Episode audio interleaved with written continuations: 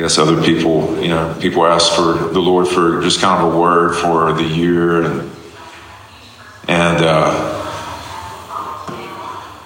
I did the same thing, and I just I asked the Lord just to give me like one or two words, just to make it simple for me that I could kind of go off of, and I I heard Him say, "Be ready."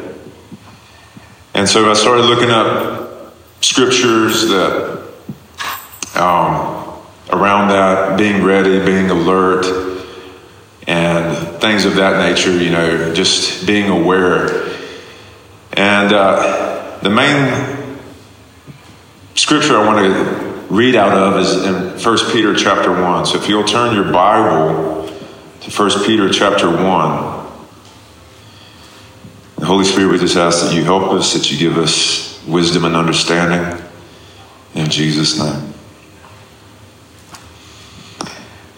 And so this was kind of the main passage that I landed on was 1 Peter verse chapter 1 verse 13 where it says therefore with your minds ready for action be sober minded and set your hope completely on the grace to be brought to you at the revela- revelation of Jesus Christ.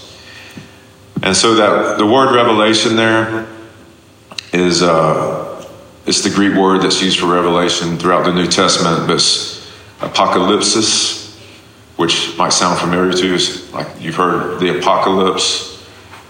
Well, when you the, the word apocalypse just means the revealing, a, a revealing, and so the book of Revelation is called the Revelation of Jesus Christ. It's the revealing of Jesus Christ.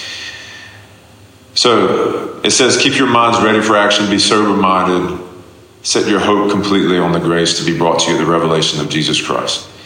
Now, I do want to ask a question that I want you to give me some answers back to. What, what do you think it means to be sober minded? Because it's one of those things you're just kind of like, what, you know, that's just not like language we use in America. you know, hey man, good day, be sober minded.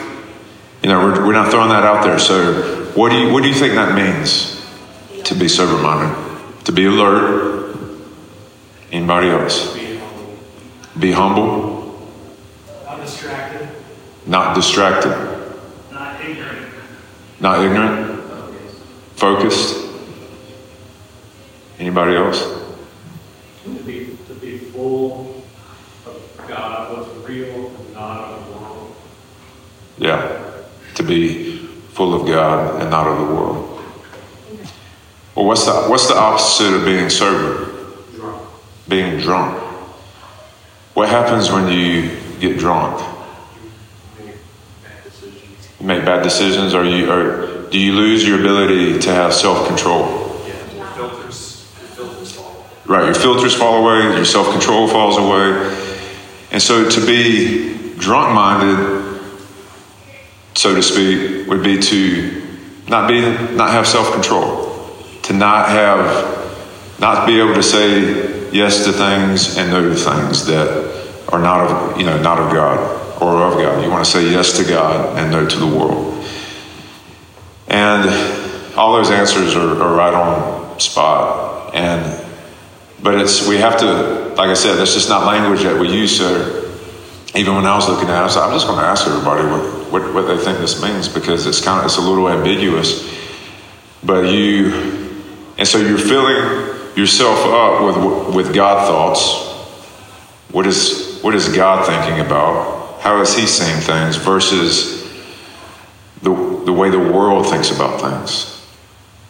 And so the world largely this is over oversimplifying things, but the, the, the world's ways are largely just trying to comfort themselves just to try to make it till tomorrow. That's why Paul said, you know, if there's no resurrection, then eat, drink, for tomorrow we die.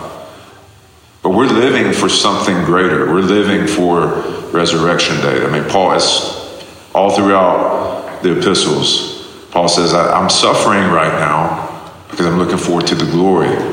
These momentary troubles, they're all passing away.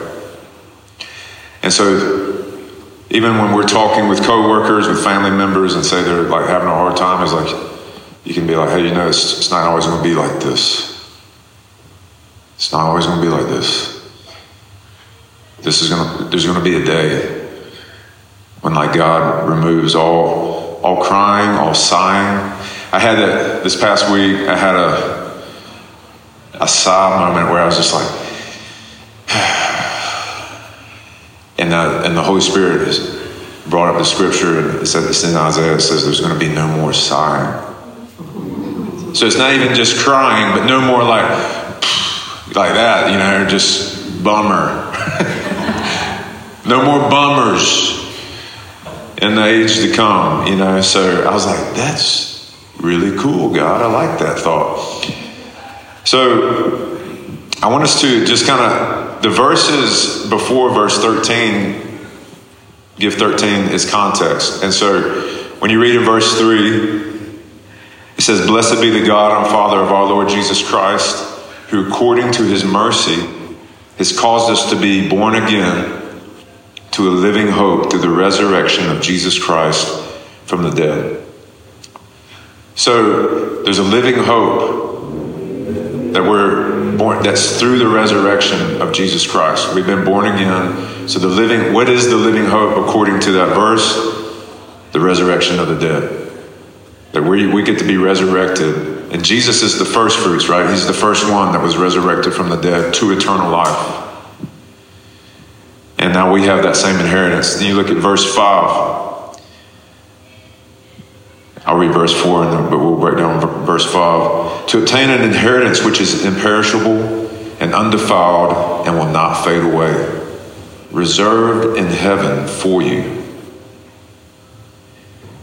who are protected by the power of God through faith for salvation ready to be revealed, apocalypse, in the last time. So, verse 5, we have a, the salvation is, is ready to be, be revealed. We have tastes, taste of salvation. Some of us have been delivered from addictions of various kinds, you know. Uh, it doesn't always have to be drug addiction. You can be addicted to yourself. You can be de- delivered from vanity, delivered from uh, selfishness, whatever, the, I mean, whatever the sin is, you can label it as an addiction.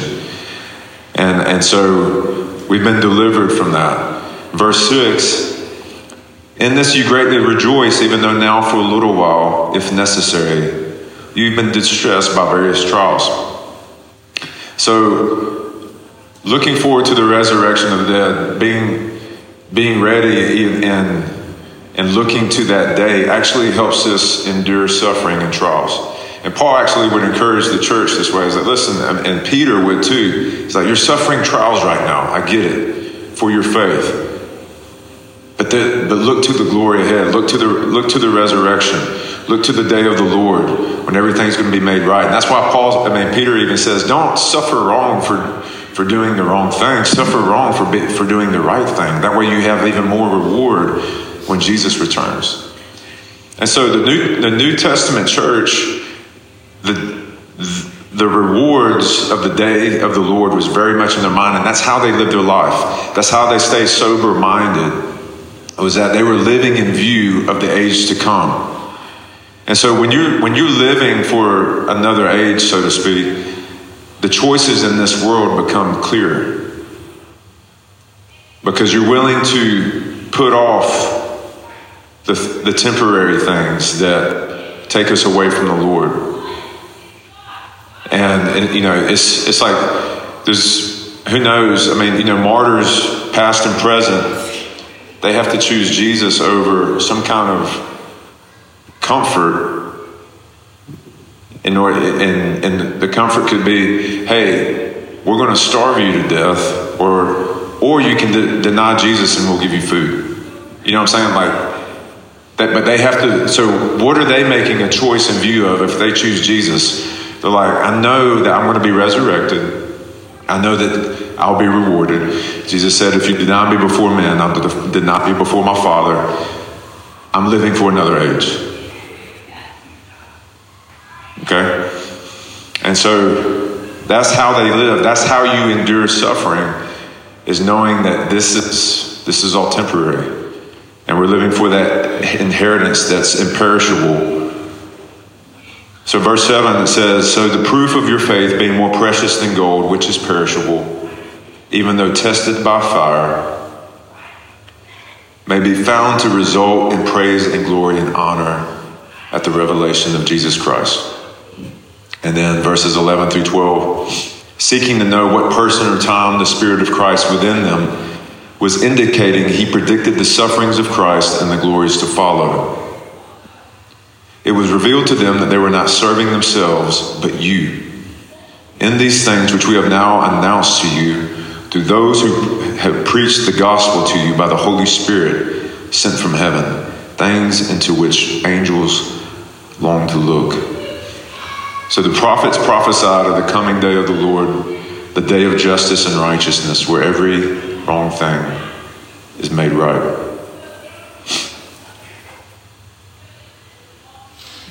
And so we're not going to break this passage down, but I just, I just want to read it. Luke 12, you don't have to turn there, verses 35 through 40. But Jesus this is Jesus speaking. He says, Be ready for service and have your lamps lit. Be ready for service and have your lamps lit. You're to be like people waiting for their master. So Jesus is telling us to have this mindset. Be like people waiting for their master to return from the wedding banquet so that when he comes and knocks, they can open the door for him at once. Blessed will be those servants the master finds alert when he comes, sober minded. Truly, I tell you, he will get ready, have them recline at the table, then come and serve them. All right, that's it. Think about that. That Jesus is going to serve us at the banquet table one day for being for being faithful and staying true to Him until we die. And we might, I might be looking across the table at Daniel or Kelly. And, and we remember, like, when we were talking about this, and here it is. And, and Jesus, you see Jesus coming down the table serving, and he's coming to you to serve you. He's, and he's saying, Thank you. Thank you for believing me.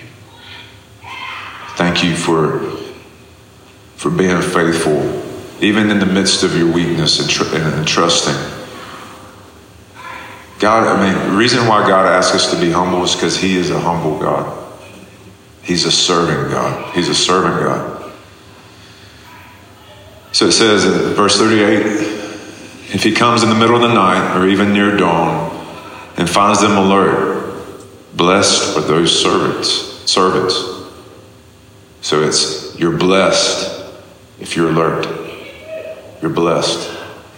But know this if the homeowner had known at what hour the thief was coming, he would not have let his house be broken into. You also be ready because the Son of Man is coming at an hour you do not expect. And so this was, uh, like I said, this was how the, the New Testament church lived.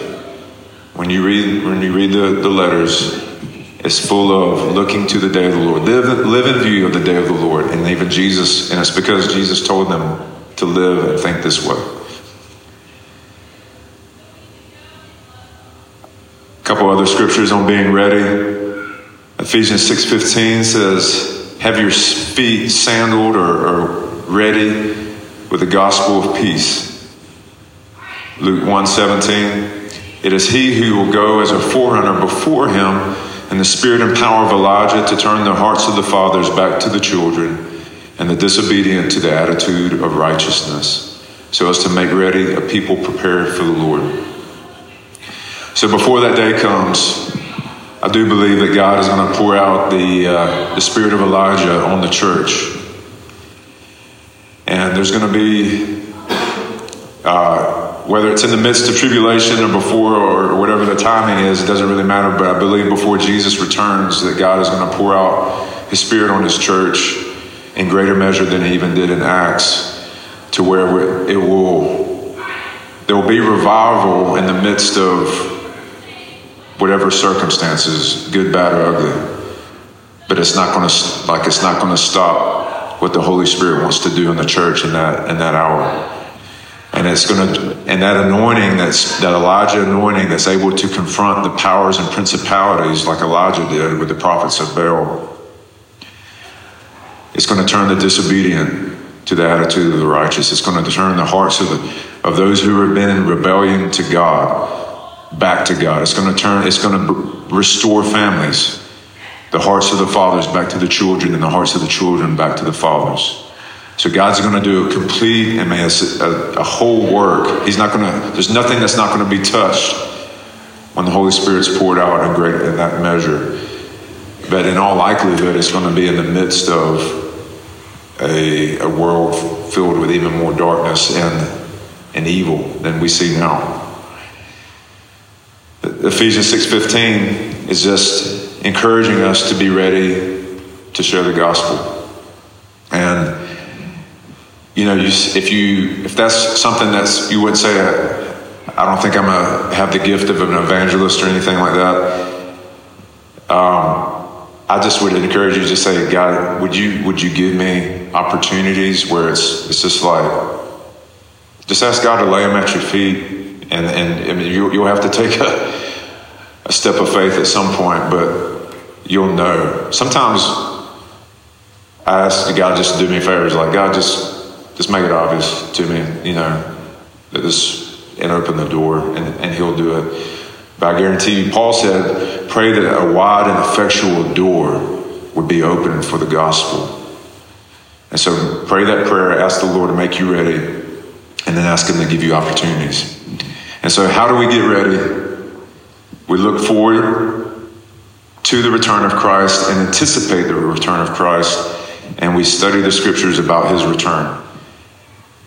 Does anybody? I've said. I have. I think I've said this before, but there's 150 chapters in the Bible on the, on the end times, like the last seven, three and a half years, and so it's a lot of chapters. It's a lot of the Bible, and so we need to study it and be aware of it and uh, know what it says.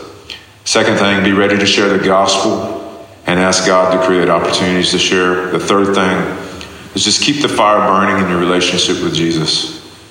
Know him, know who he is, know his voice, spend time with him. You know, it's it, it, the time, the way you spend time with him is up to you and him, but just spend time with him. Spend time with him like you would a friend, like you would your spouse. How do you want to get to know friends? How do you want to get to know your spouse? It's the same way with him. Spend time with him, ask questions. And then four, is just is stay sober minded, which is what we don't be drunk on the things of this world. Don't be drunk on entertainment or whatever. Stay sober minded. Fill your fill your mind with the things that God thinks about.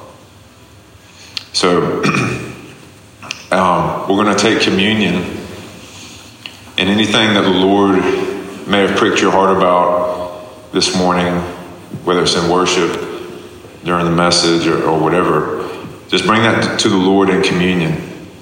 And then ask the Lord, say, Lord, I want, I want any part of our union that needs healing, heal our union, Lord. Because we've been united with Him through the Holy Spirit.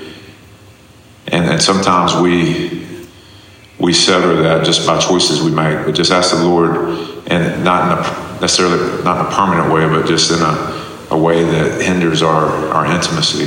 So just ask the Lord, just Lord, heal or heal my union with you in any way that needs to be healed.